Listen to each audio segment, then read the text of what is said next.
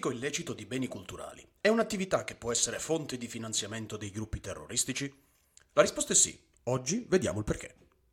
Benvenuti ad un nuovo episodio di Barlume, siamo il podcast di divulgazione ed approfondimento sui temi di legalità, criminalità organizzata e terrorismo, per accendere le idee quando chiacchiere e un buon caffè. Sono Lorenzo Venezia e oggi vi accompagno nel mondo dell'art crime ed in particolare della vendita di beni culturali come attività dei gruppi terroristici. Molti di noi ricordano che pochi anni fa era ben nota la minaccia posta dallo Stato islamico, un autoproclamato califfato dell'ISIS esteso su un'area particolarmente instabile del pianeta, quella cioè tra Siria nord-orientale e Iraq occidentale.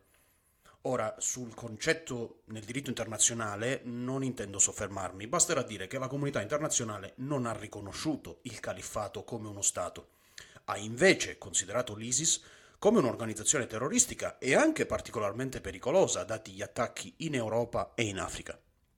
Il punto centrale, però, è il seguente. Come fa uno Stato, anche se autodefinito tale, a mantenere la sua struttura ed organizzazione? Chiaramente con tasse e tributi, ma anche attraverso la vendita dei beni che si riesce a produrre. Primo fra tutti l'ISIS utilizzava il petrolio. Ma qui entra in campo il traffico illecito di beni culturali.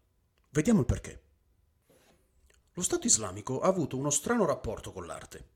Accanto alle distruzioni e ai danneggiamenti in quei luoghi dove l'arte era la rappresentazione di culture, ideali e modelli diversi dal fondamentalismo religioso, ha anche deciso di ricorrere alla vendita di reperti archeologici o di artefatti di valore come una forte di autofinanziamento. Ora, come nel caso delle prove che documentano uccisioni ed esecuzioni, con il fine appunto terroristico, anche video ed immagini della furia iconoclasta dei combattenti dell'ISIS sono tantissime. Tra le più note ci sono quelle che attestano una violenza senza precedenti contro l'antica città di Palmira, in Siria. Ora, per chi non conoscesse Palmira, ma giusto per dare una breve idea, questa era una città antichissima e vitale per i commerci tra Occidente ed Oriente nell'antichità. Un centro ricco, ed importante anche al tempo dei Romani. Conquistata poi dagli Arabi nel 634, secondo le fonti, la città col tempo perse importanza e così tutto quello che era un tempo fiorente e vivo lasciò il posto alla sabbia, che la protesse però nei secoli fino al secolo scorso, quando iniziarono gli scavi archeologici. La vicina città di Tadmor ha vissuto anche di turismo grazie proprio all'enorme complesso archeologico di Palmira. Ma giunto l'ISIS, Palmira ha perso o ha subito gravi danneggiamenti. In particolar modo si calcolano i seguenti danni. Il teatro di Palmira, il tetrapilo, l'arco di Settimio Severo, il tempio di Baal Shamin, il tempio di Bel, il leone di Allahat, la torre di Elambel. Palmira quindi non è stata completamente distrutta, ma è stata colpita o gravemente danneggiata nei luoghi più caratteristici, quelli che portavano maggiori introiti grazie appunto ai turisti. Come detto, Palmira è la punta dell'iceberg. Musei, scavi archeologici noti e non, colpi mirati a città come Ninive e Nimrud. Ma allora, il traffico illecito come autofinanziamento dove lo collochiamo? Intanto alcuni punti da tenere a mente. Punto primo. L'ISIS non ha portato nulla di nuovo. La distruzione di beni culturali, il saccheggio ed il traffico illecito di reperti archeologici era pratica nota e diffusa negli anni 90 amplificata anche a causa delle guerre, dell'instabilità e della povertà. Punto 2. Il mercato illecito dei beni culturali è aumentato perché l'ISIS ha adottato precise misure. Per esempio, il Diwan al-Rikaz dello Stato islamico, una sorta di ministero delle risorse preziose, aveva imposto regole precise sulla ricerca di siti archeologici noti e sull'esplorazione per quelli ancora sconosciuti. In più era previsto il rilascio di licenze, era imposta una tassa del 20% sulle vendite finali di tesori ed altre misure di poco conto, ma che comunque potevano facilitare appunto la distruzione e la rimozione di reperti archeologici dagli scavi. Tutte queste regole erano valide tanto per la popolazione quanto per i membri, cioè i combattenti dell'ISIS. E poi il punto terzo. L'ISIS non è un attore isolato e non riveste il ruolo di più operatori. Questo cosa significa? Significa che è indispensabile, anche per un'organizzazione terroristica spietata e spregiudicata come l'ISIS, fare affidamento a contatti esterni, intermediari, trafficanti, antiquari, dipendenti poco affidabili nei musei, addirittura anche altre organizzazioni criminali. Ora, questi sono tre punti da poter tenere a mente in particolare facendo riferimento alle attività dell'ISIS. Ora però una breve pausa e parliamo di come si muove il mercato in Siria e in Iraq.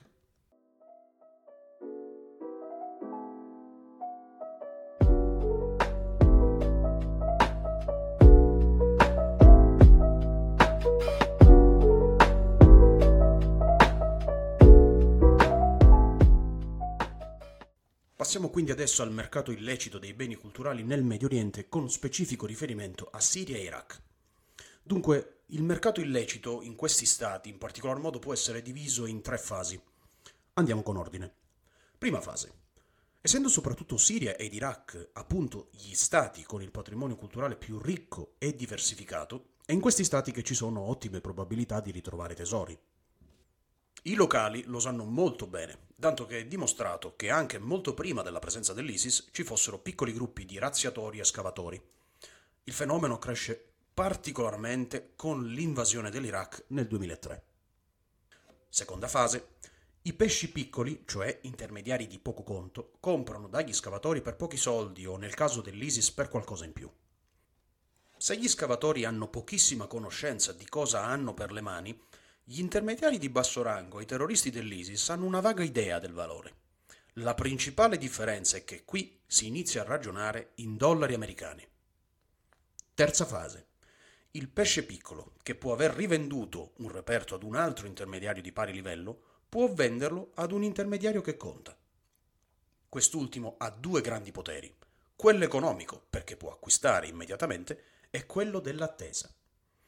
Questi intermediari attendono in media dai 5 ai 20 anni perché intendono far aumentare il valore del reperto e perché nel frattempo devono far sì che il reperto non sia collegato ad un furto o ad un saccheggio di uno scavo archeologico.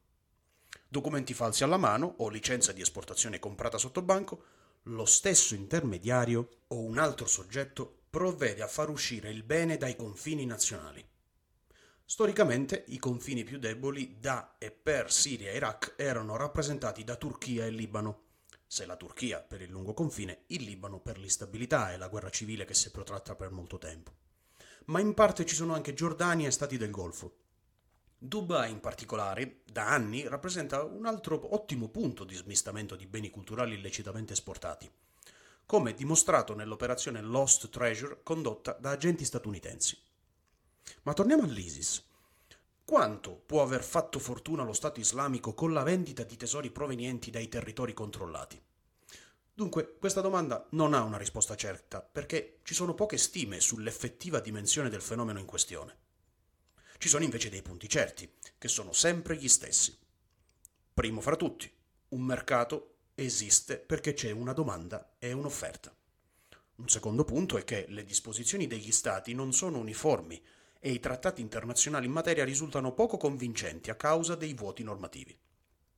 E poi un altro punto ancora, la distruzione o la rimozione dai luoghi di origine dei beni culturali non riguarda la cancellazione di oggetti, ma è un danno al patrimonio culturale. È un danno al patrimonio culturale e un danno all'identità dei popoli nel senso più ampio del termine. Punto quarto. Purtroppo l'ISIS è cresciuto là dove c'era l'assenza di uno Stato Siria e Iraq, purtroppo da molti anni, non rappresentano esattamente stati evoluti o con un'ottima burocrazia, o che possono lottare da soli contro corruzione, organizzazioni terroristiche e mercati illeciti. Anche se quanto appena detto può far sembrare la situazione parecchio pessimista, in realtà la comunità internazionale ha dato molta importanza al fenomeno del traffico illecito di beni culturali, come forma di finanziamento dei gruppi terroristici. In particolar modo l'organo delle Nazioni Unite più importante, il Consiglio di sicurezza, negli anni ha adottato risoluzioni proprio per il contrasto a tale fenomeno e per la lotta al terrorismo più in generale che va avanti con pugno duro dall'11 settembre 2001. Ma non solo, ci sono i trattati internazionali, non solamente quelli appunto internazionali, ma anche quelli multilaterali o bilaterali, e poi ci sono, per quanto riguarda l'UE, i regolamenti tra questi devo assolutamente citare il numero 880 del 2019. Bene, mi avvio alla conclusione della puntata con una considerazione. Se è vero che oggi abbiamo cercato di capire quanto sia complesso il mercato illecito di beni culturali e quanti sforzi la comunità internazionale abbia fatto per evitare che proventi illeciti possano finire nelle casse di organizzazioni terroristiche, bisogna anche dire che questo è solo un frammento di un fenomeno transnazionale. Se oggi infatti sentiamo parlare meno dello Stato islamico, ciò non esclude che in futuro un altro gruppo terroristico possa dedicarsi alle stesse attività, magari anche in contesti diversi, non necessariamente nel tratto tra Tigri e Eufrate in Siria e in Iraq. Perciò la comunità internazionale deve fare sicuramente di più. Può partire ad esempio dalla modifica dei trattati internazionali, può partire ad esempio dall'istituzione di organi che siano estremamente specifici contro il mercato illecito dei beni culturali come fonte di finanziamento dei gruppi terroristici. E poi dobbiamo anche ricordare questo. Tendenzialmente si fa una divisione tra gruppi terroristici e organizzazioni terroristiche. Questo non significa però che questi gruppi siano spesso in competizione tra loro. Possono esserlo, ma molto spesso preferiscono collaborare e appunto operare in situazioni dove i mercati illeciti possono aiutare in queste forme di finanziamento. Ora siamo giunti alla fine della nostra chiacchierata. È tempo di spegnere le luci e abbassare la saracinesca del barlume. Ti è piaciuta questa puntata? Se sì, seguici sui social per rimanere aggiornato, visita il canale di Spotify e ascolta altri episodi. Alla prossima!